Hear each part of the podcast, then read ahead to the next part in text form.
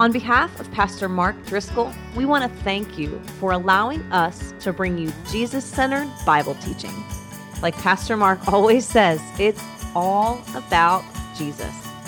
To get all of Pastor Mark's sermons, blogs, books, and other content, please visit us at markdriscoll.org. There you can also sign up to receive additional free content from Pastor Mark and support this ministry with a gift of any amount. Thank you. We are in Luke chapter 12, verses 1 through 12, Jesus and fear. What book of the Bible have we been in? Luke. What book of the Bible are we in? Luke. For the next 18 months, when I ask that question, you can answer Luke. We're taking two and a half years going through Luke because we like the Bible. And we thought, what the heck? Two and a half years looking at the life of Jesus? That's a good way to spend two and a half years. Some of you called it your freshman year two and a half years. This is a much better way to spend two and a half years. So I'll pray. We'll study the Bible together. Father God, you are great and you are helpful and you are holy and you are truthful. And as we open your word, Lord God, we want to come under its authority. We want to hear from you. We want to learn from Jesus. So Holy Spirit, please come and illuminate the scriptures which you've inspired to be written and empower us to live a life patterned after Jesus by the grace that you give in his good name. Amen. All right, let me set it up.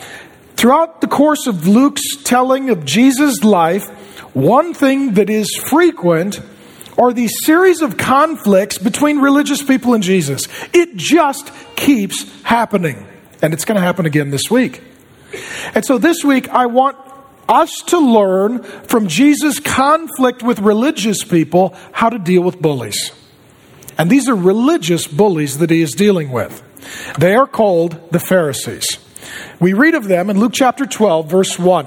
In the meantime, when so many thousands of the people had gathered together that they were trampling on one another, he began to say to his disciples first, Beware of the leaven of the Pharisees, which is hypocrisy. Now, what we see here is that there is Jesus and a multitude of people who are trying to get to him to learn from him. The Bible says thousands of people. By definition, 2,000 or more people is what constitutes a megachurch. Jesus is here, a megachurch pastor. Thousands of people are coming, and it's like they open the gates to the Radiohead world tour first night. Everybody is running in and stepping and climbing over one another to get to Jesus. He's exceedingly popular. And this is in a day when the average town is 40, 60, 80, 100 people. So to get thousands of people, that's a big deal. People are walking miles. Towns are emptying. People are venturing over rough terrain on foot for hours. This is a big deal. And between Jesus and the multitudes are literally religious people.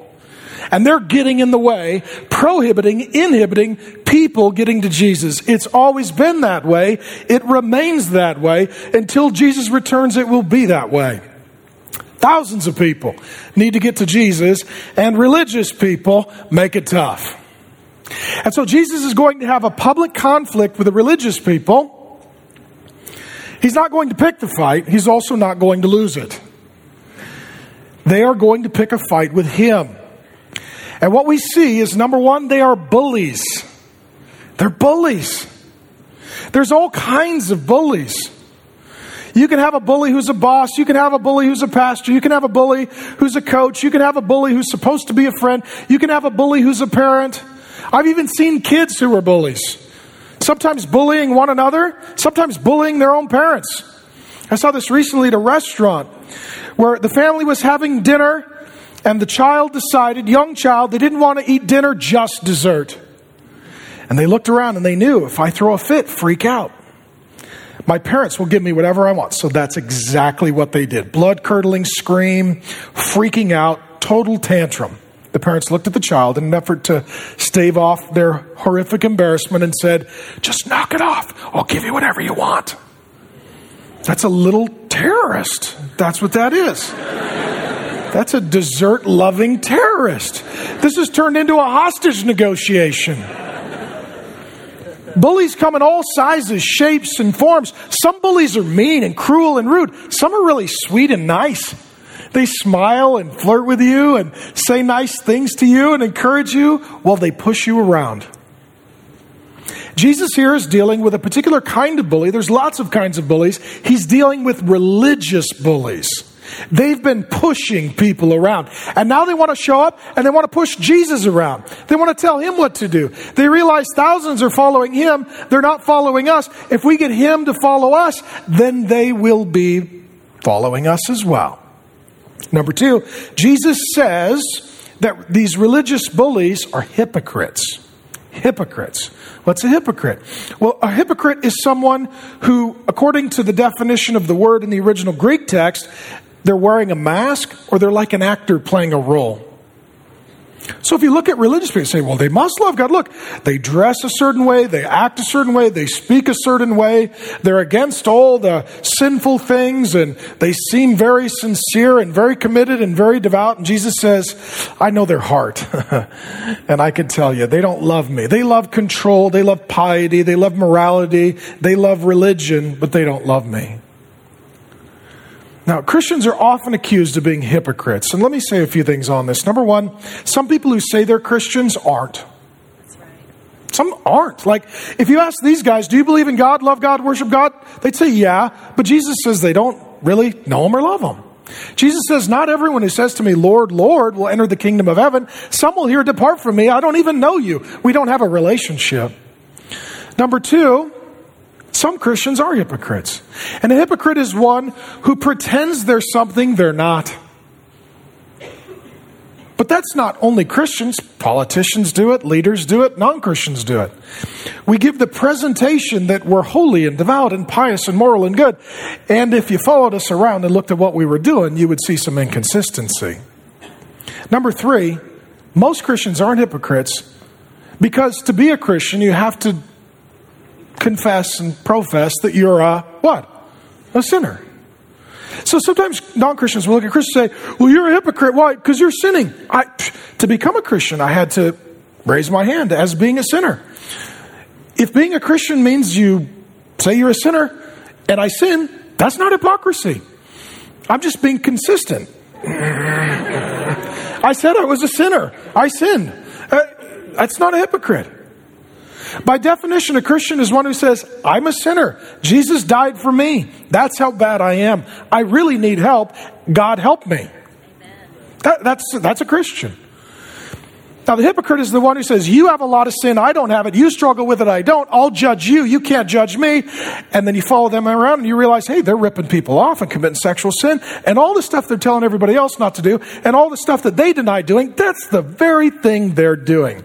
These guys are bullies pushing people around, and hypocrites judging people for things that they're guilty of. Now, here's how it works bullies use tactics.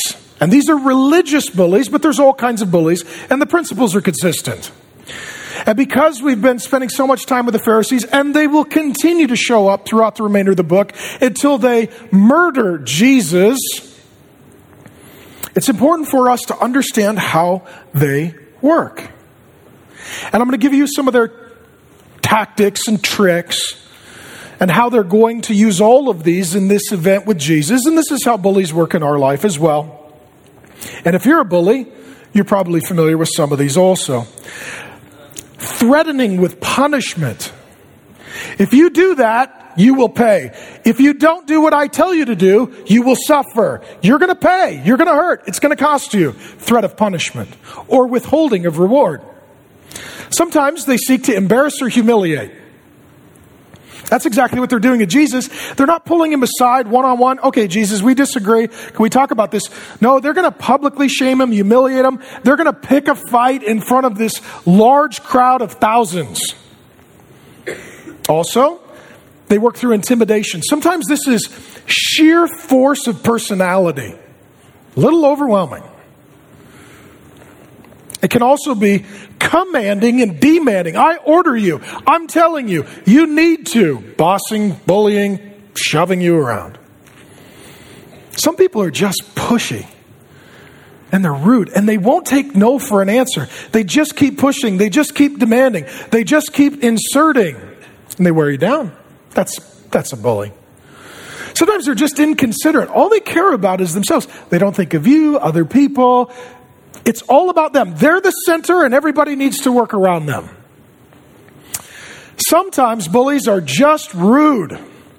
The things they ask for, demand, how they always want to be a priority and get cuts in the line of your life is fascinating.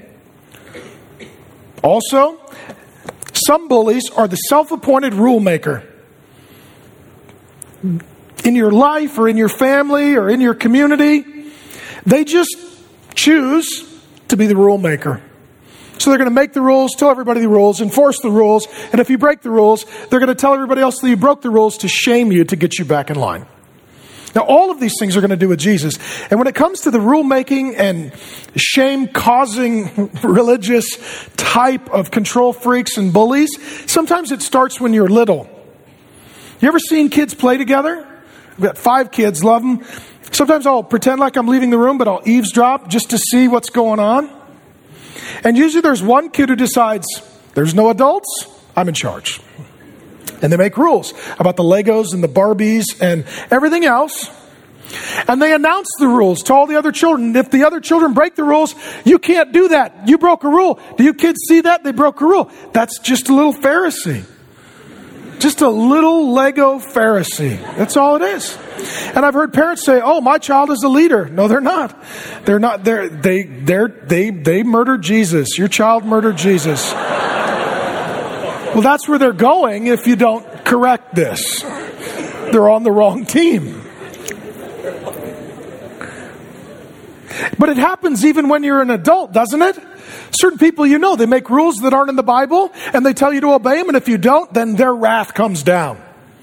And they'll shame you and tell everyone else, and, and no one else wants to endure their wrath, so they agree with them, and all of a sudden you're backing up and you're feeling pushed around. They're going to use all of these tactics and tricks with Jesus, the bullies will. And what bullies really use, and what the Pharisees have used to bully the multitudes, the Pharisees have bullied the multitudes, now they want to bully Jesus is something called fear of man. They want you to be scared of them. Proverbs 29 25 says that the fear of man is a trap or a snare. They want you to be afraid of them. There's a guy named Ed Welch who's written a lot on this. He's a good biblical counselor. He's got a book, When People Are Big and God is Small. He gives us this functional working definition of fear of man. Fear in the biblical sense and here, Jesus is going to, let me say this Jesus is going to use the word fear five times. So let me say, where's he going with this? Jesus is going to use the word fear five times in this section. So one of the big mega themes is fear. He's going to use the word anxious once. So anxiety is often caused by fear. You're scared of someone, you're scared of consequences, you're scared of what's going to happen, you're scared of what they're going to do, you're fearful of them. You fear man issues. The result is anxiety. You're stressed. You can't sleep. You got a nervous eye twitch. You know, you don't want to see them. You try to avoid them. You can't sleep at night. Your blood pressure's up. You're stressed out. You're freaked out. You're anxious. And you go to your doctor, and maybe your doctor, in an effort to try and help, is going to try and deal with all your physical symptoms and complications, and that can be helpful and good. But if you don't deal with the fear causing source, you're going to still have the anxiety causing consequence. You're scared. So Jesus is going to talk about fear and how it leads to anxiety and how to overcome the problem of anxiety through dealing with the source of the fear. Ed Welch says it this way Fear in the biblical sense includes being afraid of someone, but it extends to holding someone in awe, being controlled or mastered by people, worshiping other people. I'll explain that. Putting your trust in people as opposed to God, or needing people, because if you're needing someone, you're using them, which means you're not loving them. The fear of man can be summarized this way we replace God with people. Instead of a biblically guided fear of the Lord, we fear others. When we are in our teens, it is called peer pressure. When we're older, it's called people pleasing. Recently, it has been called codependency. See, the book is not old, the book is timeless. And so it's good for all times. And ours is a day where people are filled with anxiety and fear of man issues. And Jesus is going to talk about it because he loves us. And what he tells us is to beware. To be aware. To beware is to be aware. Let me ask you a few questions pastorally to help you ascertain if you have fear of man issues, and if so, to what degree. Again, this is adapted from Welch's work. Number one, have you struggled with peer pressure? What people think, what they say, being accepted by that person, being approved by that group of people. Number two, are you overcommitted to people pleaser? Your answer to everything is yes, I'll do that. Yes, I'll do that. Yes, I'll do that. You say, I'm being holy like Jesus. Maybe not, because sometimes serving becomes sinning. And you can't say no because you want to please everybody, and in so doing, you can't really please God because God would tell you sometimes you got to say no. Is self esteem a critical concern for you? It's a big deal. Number four, are embarrassment or shyness common for you? Embarrassment is, I just don't want anybody to make fun of me. I don't want to be the center of attention. I don't want to get in any trouble. So, what I'm going to do, I'm going to withdraw, retreat. I'm just going to be shy and hide and try not to get in any visible conflict or trouble. Number five, do you second guess decisions because of what people might think? Yeah, I'll do that. Oh, but they're not going to like that. Yeah, I'd love, oh, but what are they going to say? What are they going to think? Oh boy. And you're always second guessing your decisions. Yeah, God would like me to do that, but they wouldn't. Uh oh. What am I going to do? I had this conversation with a woman a little bit earlier today. I want to be a Christian and walk with Jesus. Okay, why don't you? I don't think my husband would like that. Okay, so you've got two lords here, and you got to figure out which one you're going to go with. Number six, do other people often make you angry, depressed, or drive you crazy? If so, they may be inordinately centered in your life. They're too big of a deal. Number seven, do you avoid people? Okay, I'll just come clean. That's my tactic.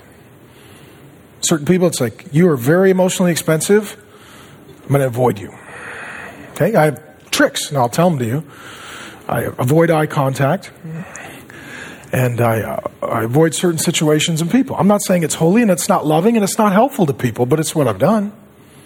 Grace will be like, Do you want to go talk to them? No. I don't. Well, they look like they want to talk to you. I know. I know. I know. She's very sweet. But you should help them. You're their pastor. Yeah, I know. I know. I know. I know. So why don't, yeah, it's not going to happen. Okay, so that's my that's how I deal with it. It's not holy. It's not helpful. Number eight, do you take too much responsibility for other people? If so, maybe you're wanting to be their Lord. I'll save you. I'll fix you. I'll heal you. What? Is your name Jesus? Oh, it's not? Okay, then maybe you've given yourself the wrong job description. Number nine, are you too committed to being nice, keeping peace, and avoiding conflict? Some of you were taught Christians are nice, they make peace, and they avoid conflict. You're like, I'm being a good Christian. You may be a bad Christian. Because Jesus isn't always nice, Jesus doesn't always make peace, and Jesus doesn't avoid conflict. You're going to see it today. When it's time to rebuke, when it's time to correct, when it's time to exhort, that's what he does. Now, Jesus isn't rude, he doesn't pick a fight, but when somebody picks a fight with him, he doesn't just accommodate and acquiesce and submit to them. Because here's really what's going on fear of man is that somebody wants to be, or you want somebody to be, the Lord. So think of it in this way with me. Jesus is the only Lord. Jesus is the real Lord. But we're talking about here functional false Lord. So think, if you will, over your life is a throne, and on it is written the word Lord. Someone sits on it. Somebody sits on it. In your heart, in your mind, somebody sits on it. Who is it? Who is it? Fear of man is when somebody other than Jesus sits on that throne. And what you want to do then is you want to please them and appease them. That's what you want to do. You know what that is? Worship. So they're the most important relationship in your whole life. What they think matters at least as much as God. You want them to bless you. You want them to never leave you nor forsake you. You want them to tell you, Well done, good and faithful servant. Functionally, they're your God.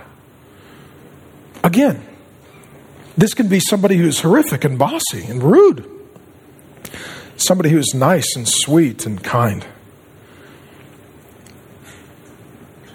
How many of you this makes sense of your whole life? I talked to an atheist earlier today. He said, I'm an atheist. I don't believe in God. He said, but I struggle with anxiety. I struggle with depression. I struggle with suicidal thoughts. I've got a lot of anxiousness. And he was crying. He was shaking. It was a cool conversation. He was a really honest guy, really nice guy. I enjoyed my time with him. He said, if, he said, I'm not sure what you're saying is true, but if what you're saying is true, then my whole life makes sense.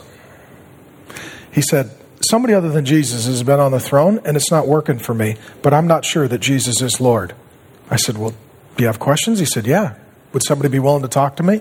I have 10,000 people who would be willing to talk to you. You know, like, we'd all love to talk to you because we've all been there.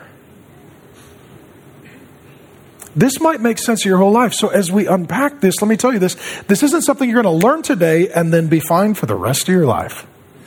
This is something you're going to learn today and be working on for the rest of your life. Because sometimes people, in various ways, get themselves on the throne. And other ways, we just put them there. And even with ourselves, sometimes we're on somebody else's throne. What do we do with this? Jesus is going to give us four truths that are most helpful. We're going to look at his example. We're going to examine his words, starting with these. Number one, we overcome fear of man by living for Judgment Day. Jesus says, Luke 12, 2 and 3, nothing is covered up that will not be revealed or hidden that will not be known. Therefore, whatever you have said in the dark shall be heard in the light, and whatever you have whispered in private rooms shall be proclaimed on the housetops. Here's what bullies want to do. They want to be the judge, they want you to come before them, and they want to judge you. Oftentimes based on rules they made, not rules that God made. And what Jesus here is saying is don't let them sit on the seat of judgment. Let's say, for example, hypothetically, you and I had a big conflict and we disagreed about something and it was a legal matter and you thought I was guilty and I thought I was innocent and we met and we went through mediation and arbitration and we had no resolution. And I kept meeting with you and I kept telling you, look, I think you're wrong. I think you're wrong. I think you're wrong. And you said, you know what? I don't think I am. Would you let me judge you? Would you let me decide? No, what you would say is, let's both go before the judge. Let's have our day in court. Let's him, let him render the verdict or her render the verdict. And you would wait till your day in court. Now, you wouldn't come before me and let me have a robe on and a gavel and pretend like I was a judge. You'd say, You don't have authority. That's not your role. You can render whatever verdict you like, and I'm not going to submit to it because that's not your job. Some people, literally, you need to see them. They walk around with a gavel and a robe, and they act like a judge. Sit down. I'm going to tell you some things. I'm going to confront you on some things. I'm going to judge you on some things. Like, pfft. look, a gavel and a robe does not a judge make. You're a hypocrite. You're playing a role you don't possess. What we're not talking about here is not submitting to godly authority. If you have parents who love the Lord and you're a kid, honor your mother and father. You know, if you got pastors who love you and are giving you counsel from the Bible, respect that authority. What we're talking about here are people that have no right to be in authority over you, and the only power they have is the power you give them. This could be a bossy, pushy boyfriend, a horrible husband, right? somebody who's just not rightly exercising authority in your life, or they have no right to authority at all in your life. Jesus says, don't let them be the judge. First of all, it's not good for you. Second of all, it's not good for them. Jesus alone is the judge. It says in John 5, Jesus says, The Father's entrusted all judgment to me. Ultimately, no one knows our heart but God. Ultimately, no one determines our destiny but God. We don't decide who goes to heaven and hell. Jesus does. We don't ultimately 100% know everybody who's a Christian or not. God knows the heart. And so these kinds of judgments, Jesus says, leave them to me. And what he says is, I'm the perfect judge. I know things that have been said when nobody else was a witness, because I'm God and I hear and know all. And so Jesus knows all, Jesus sees all, Jesus hears all, Jesus will judge all, Jesus is the only judge, and there is a judgment day coming. And if you let bullies make judgment day today, and you let them wear a robe and hold a gavel, you're enabling their sin. You're guilty of giving them power. So ignore them, refute them, argue with them, have a conversation like this, walk away. Number two, Jesus says to overcome fear of man by being willing to suffer. Luke 12, 4 and 5. I tell you, my friends, Jesus loves you, right? These are words to help. Do not fear those who kill the body, and after that, have nothing more they can do. But I will warn you whom to fear. Fear him who, after he has killed, has authority to cast to hell. I tell you, fear him. Here's what Jesus says If you refuse to worship people like gods and live out of fear of man, if you refuse to allow them to sit on the throne of your life, some of them will cause you to suffer. You're going to suffer. This could be emotionally. They're just going to make it hard for you. This could be financially. They're going to sue you, divorce you, rob you. This could be spiritually. They could take verses out of context and hammer you and get a whole bunch of Christians involved and poison your community. This could be mentally. They could play games with you and make it very difficult for you. I'm mindful of one friend of mine right now. She's in the midst of a divorce from a controlling, overbearing religious bully. This guy makes rules about the rules about the rules. His wife is not flourishing. She's dying. His kids are not blessed. They're burdened. Everybody's miserable. When confronted on it, he says, I don't see what the problem is. Well, you don't see what the problem is because in this little house, you're God. Lord, King, and Christ. And you get to make rules and render verdicts and judge people and oppress and condemn them. So it works for you. It, it isn't working for them. She's miserable. The kids are miserable. It's horrible. Horrible what this guy does to his family. And Jesus says sometimes it can even be physical violence, all the way to the point of death. Okay? Now, in telling you that, I'm warning you that if you're going to follow Jesus, you're going to have to suffer. Jesus suffered. The bullies, they harmed him physically, they harmed him emotionally. Right? They beat him, they arrested him, they lied about him, they harmed his reputation, they ripped the flesh off his body, they crucified him. That's what the bullies did. They made him suffer. So if we're going to follow Jesus, and we don't need to be self righteous and haughty and proud about this, we need to be humble and heartfelt about it. It's like, well, if I'm going to follow Jesus who suffered, I'm going to suffer. And I don't tell you that so that you become fatalistic, but I tell you that so that you prepare yourself. People are going to say and do things. And Jesus says, don't be afraid of even losing your life. So here's what he's saying. If you're going to be a Christian, you got to be willing to die for Jesus, if that's what it comes to, or live for Jesus, if that's what it comes to. And sometimes the living for Jesus can be harder than the dying for Jesus. And I don't want to denigrate martyrs who have died for their faith, but if somebody walks up and says, If you're a Christian, I'll kill you, it's over pretty quick. If you convert to Christianity and your mother hates that, it's going to be weird for 40 years.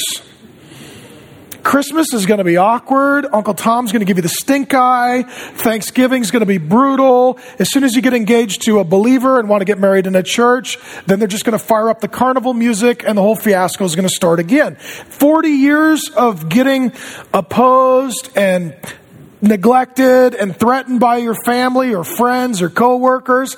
Sometimes living for Jesus is as hard as dying for Jesus. You got to be willing to do both. And here's what Jesus says The worst they can do is kill you. That, that's all. Right, and we kind of chuckle. You're like, what's sort of a big deal? On my to do list is breathing. Like, it's a thing for me. I'd like to continue to check that box. Here's what he said All they could do is kill you. Really? Is there something worse, Jesus, than death? He says, Yeah, there's something worse than death. What is it? Hell. Jesus says hell is worse than death. Jesus talks about hell more than anyone in the Bible. So Jesus is saying, for the non Christian who remains separated from Jesus. This life is their heaven. This is as good as it gets. They sit on their little throne and they have their little kingdom and they render their little verdicts and then they die and they meet the real king. They stand before the real throne. They get judged by the real judge and they go to the real hell where they suffer conscious eternal torment. For how long? Ever. Forever. Jesus says that's way worse than dying. If you belong to Jesus, this life is as bad as it gets. This is your hell. Their heaven is your hell. It only gets better from here. Paul says to die is gain. So even if you get killed, you're gonna you're gonna die and then you're gonna be with Jesus and you're gonna go, this is better. This is totally better than what I had. It's better. So it's not like we want to die. But if we do, it's all right. I, I, talked to a guy today. His heart's failed him. He's dying a bit at a time. He's an older man, member of the church. I said, "How you doing?" He said, uh, "I'm in no hurry, but I'm looking forward to going." That's a good answer. I said, "Why is that?" He said, "I'm going to hang out with Jesus." Yeah, it's better. So all they can do is send. So even if they're like, "We're going to kill you," I'll tell Jesus you said hi. and you can figure it out with him later. It's not so bad. Because truthfully, this life, in light of the life we will have forever with God, it's really not that long. And I, and I know right now it doesn't feel that way. Right now, when you're suffering, it feels like a really big deal today because the bullies make it hurt. But when you've been with Jesus for, I don't know, a billion years, an eternity future in the kingdom of God, if you're a Christian, it's not going to be that big of a deal. Let me ask you this Do you remember the first day of third grade? I just occasionally ask random questions to see if you're still with me. You're going, I don't know. Now, the first day of third grade, at the moment, it felt like a really big deal. You were anxious, you were stressed out, you were worried, you were uncomfortable, you're freaking out a little bit. But now in hindsight, you're like, I don't know. It seemed like a big deal. There's been a few days between now and then. It's really not that big of a deal. Your whole life is the first day of third grade. That's it. Your whole life is the first day of third grade. You're going to die. If you belong to Jesus, you're going to be with Jesus in a billion years. People ask, Well, tell me about your life on earth. You're like, I don't know. I think I wore a hat. I don't know. I don't know. It seemed like a big deal at the time. Jesus continues that we overcome fear of man with the love of God. He says, Are not five sparrows, just little, almost worthless birds sold for two pennies, and yet not one of them is forgotten before God. Why, even the hairs on your head are numbered. And some of you, the number is decreasing. Fear not, you are of more value than many sparrows. See, when you're suffering, you can wonder, and if the bullies, it looks like they're winning, may wonder, God, do you really love me? Are you really paying any attention? Do you even care? Jesus says four things. Number one, God knows you perfectly. He sees and knows all. Number two, God remembers you continually. He hasn't forgotten about you. Number three, God watches you carefully. He's paying attention. And number four, God values you deeply. He does love you. And I'll tell you what, if we assume that God loves us and by faith know that He's paying attention and keeping account, and He remains lovingly committed to us, it changes how we suffer. And it frees us from the fear of man. First of all, you realize as you're suffering, you know what? I've caused Jesus to suffer. He died for my sin. So as I'm suffering, it makes me even more thankful for Jesus that he would love me so much that God would become a man and that he would suffer for me. Now that I'm suffering, I really appreciate what Jesus has done for me. Number two, it causes you to be humble and repentant and to ask, not only am I suffering, but I've probably caused other people to suffer. Who have I been a bully to? Who have I sat on the throne for? Who have I harmed? Who do I need to apologize to? Ask forgiveness of?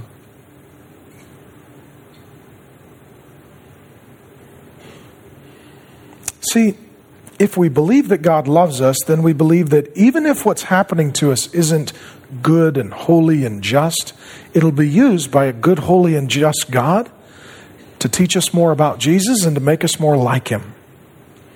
So we overcome fear of man with the love of God. God loves me. One way or another, He's going to get me through. And then Jesus closes with sort of the culminating big idea that you overcome fear of man with the fear of God.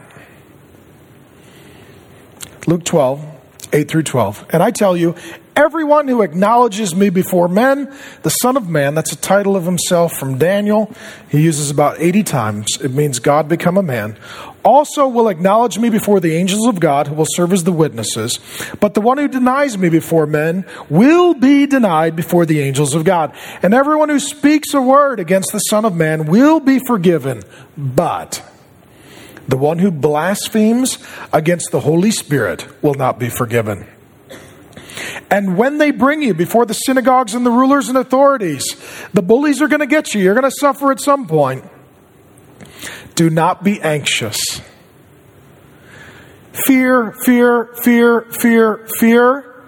Don't be anxious about how you should defend yourself or what you should say, for the Holy Spirit will teach you in that very hour what you ought to say. Here's the big idea fear of man or fear of God. Those are your options. There is no alternative.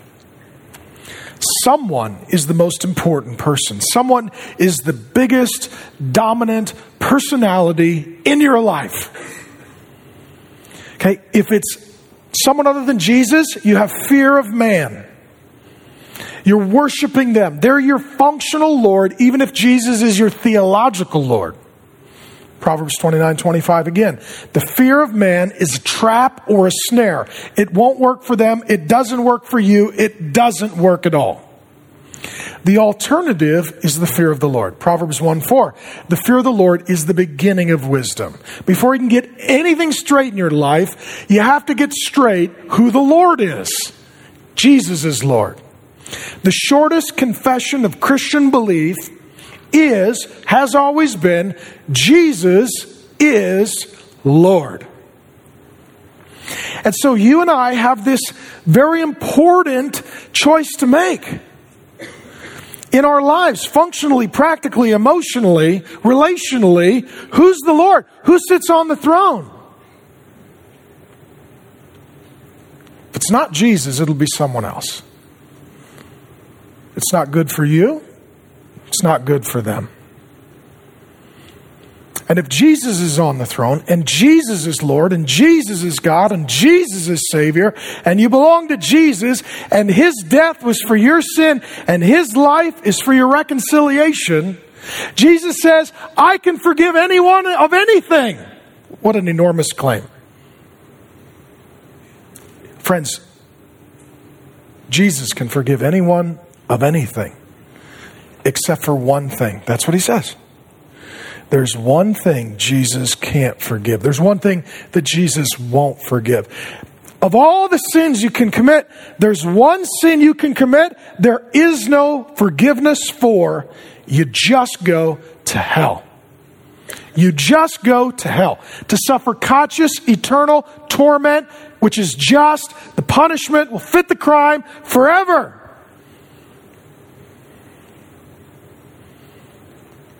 It's really important we know what that sin is, isn't it? This would be like there's a landmine somewhere in your house. You walk anywhere you want, you step on that one, it's over. You say, It's very important for me to know where that's at.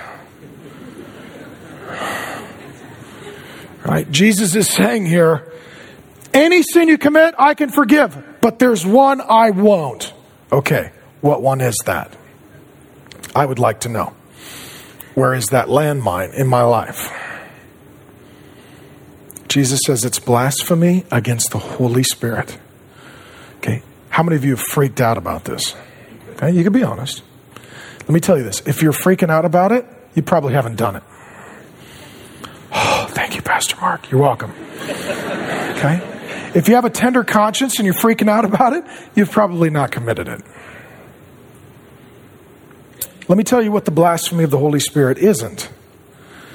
It's not cursing God. That's wrong, but that's not the blasphemy of the Holy Spirit. It's not denying God. Peter's going to do that and he's going to get reconciled with Jesus. It's not doubting. Thomas doubted and he was reconciled back to God. It's not suicide. Some have said that it is. They're wrong. It's not murder. It's not a sexual sin. It's not an ongoing sin that you struggle to overcome. It's none of those things. What is it? Well, in Luke chapter 11, verse 15, which is the section that kicks off this entire narrative, the religious bullies, the Pharisees, they confront Jesus have a face to face conflict. And they basically declare Jesus, you have a lot of power and authority. You do miracles and cast out demons, but you do it by the power of Satan. Blasphemy of the Holy Spirit is resisting all of the work of the Holy Spirit and ultimately rejecting the person of Jesus. See, the Holy Spirit is third member of the Trinity. He is God. He exists to, the Bible says, convict us of sin, show us where we're unholy and unrighteous.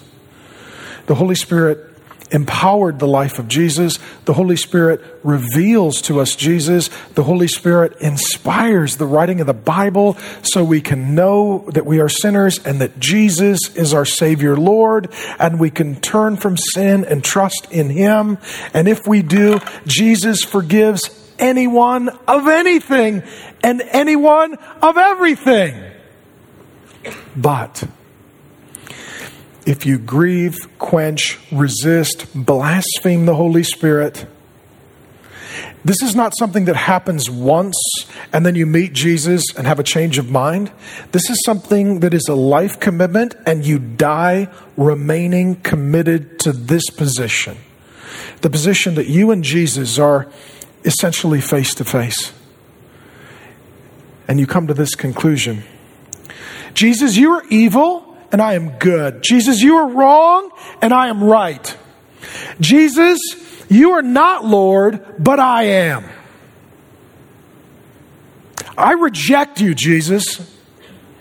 You are not God. You are not Savior. You are not Lord. That was the commitment of the Pharisees all the way to the point of murdering him. And he came back three days later to prove them wrong. And it serves as evidence historically that he is God, Lord, Savior, Judge, and Christ. Do you know Jesus? Do you love Jesus? Do you trust Jesus? Is Jesus your God? Is Jesus your Lord? If not, you're already presently guilty of blasphemy against the Holy Spirit. You're grieving, quenching, resisting, blaspheming all of his work in your life. Some of you say, So am I going to hell? If you die now, you will.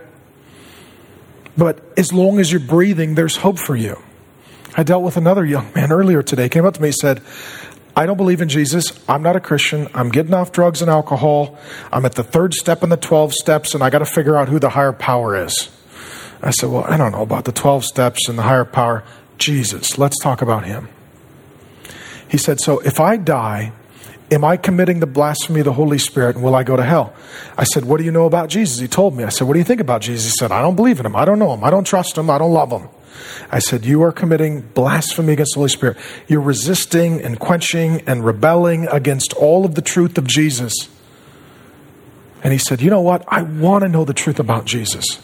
And he said, If Jesus is God, I'll worship him. Great. Just follow the truth wherever it leads. It always leads to Jesus. I told him, As long as you're alive, there's hope. God's kept you alive because he still loves you. He's still pursuing you. He's still welcoming you. Here, Jesus is welcoming the multitudes and the Pharisees to both receive him as Lord. Jesus loves the sinners and he loves the religious guys. Jesus loves the multitudes. Jesus loves the bullies. Jesus is welcoming them all. It's not too late, friend. Blasphemy of the Holy Spirit is someone who dies fighting Jesus, thinking they're good, he's bad, they're right, he's wrong, they're Lord, he's not.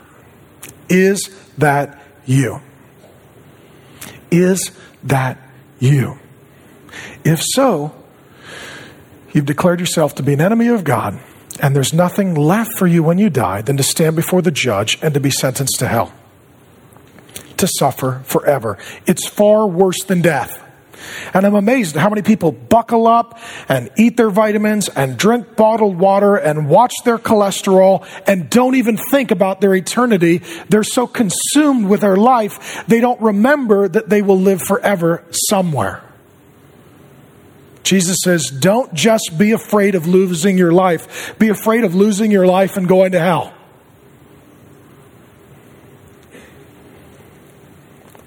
I'm going to ask you three questions in closing. And you've got a big decision to make. Are you going to leave here with Jesus as Lord or someone else? So, number one, whose throne are you on? Who right now worships you like a little God? You like it. There's a lot of benefits for you. Whose throne are you on? My encouragement to you Get off the throne. Get off the throne. Number two, who's on your throne? Who's on your throne? Is it someone other than Jesus? Repent of that. Get them off the throne. Receive Jesus. Acknowledge that He is the one who sits on the throne. Number three, my final question what difficult conversations do you need to have by the power of the Holy Spirit? Jesus says, when you've lived under fear of man, and you're going to do like he is doing, and have that difficult, tense, conflicted conversation I'm not going to do that anymore. I can't accept that. I need to rebuke you. We can't be friends. We're breaking up. We need counseling. You need to stop. I can't tolerate this. Unless things change, we're not going to be close anymore. You got to have that hard conversation. Jesus says, when you've lived under fear of man and it comes time to have that painful conversation, you're going to become anxious. You're going to be stressed out. You're going to have a panic attack. You're going to have a sleepless night. You're going to have high blood pressure. You're, you're, you're, going to, you're going to give yourself an ulcer. You're going to be freaking out. And he says, So don't be anxious. This is where theology conquers biology. This is where understanding Jesus is Lord changes how your body physically responds to conflict. And he says, Don't worry about what you're going to say. The Holy Spirit will give you the words. So don't be anxious. Be honest. And the Holy Spirit will give you the words to say. He'll tell you what to say. And you know what? He did that right here for the Lord Jesus Christ, who had the hard conversation by the power of the Holy Spirit. And He sends the Holy Spirit to all the Christians to have those same hard conversations. And He sends the Holy Spirit so that those aren't who, who are not Christians have a conversation with Jesus that maybe for them is a hard conversation. Jesus, I'm a sinner and I need you. I acknowledge that you're Lord and I come to you for life. Father God, I pray for the people here whom Jesus calls friends. God, I thank you that the Bible is not just truthful, it is, it's also helpful. This is really helpful. For a day when the leading prescription medication is antidepressants, when most people's troubles are anxiety and stress related, this is really helpful. Thank you, Lord Jesus, for loving those of us who are on the throne and loving those of us who worship someone else on the throne and loving us enough to have a spirit filled, hard conversation and loving us enough to suffer and loving us enough to die and to rise and to love and to forgive. I pray that none of my friends here would commit their lives to the blasphemy of the Holy Spirit. I pray they would not remain stiff necked and hard hearted, that instead, Lord God, they would turn from sin and trust in you and realize that they are bad and you're good and they are liars and you're a truth teller and they're lost and you're the Lord. Pray this for my friends because it's, it's liberating. Life makes sense. In Jesus' name, amen.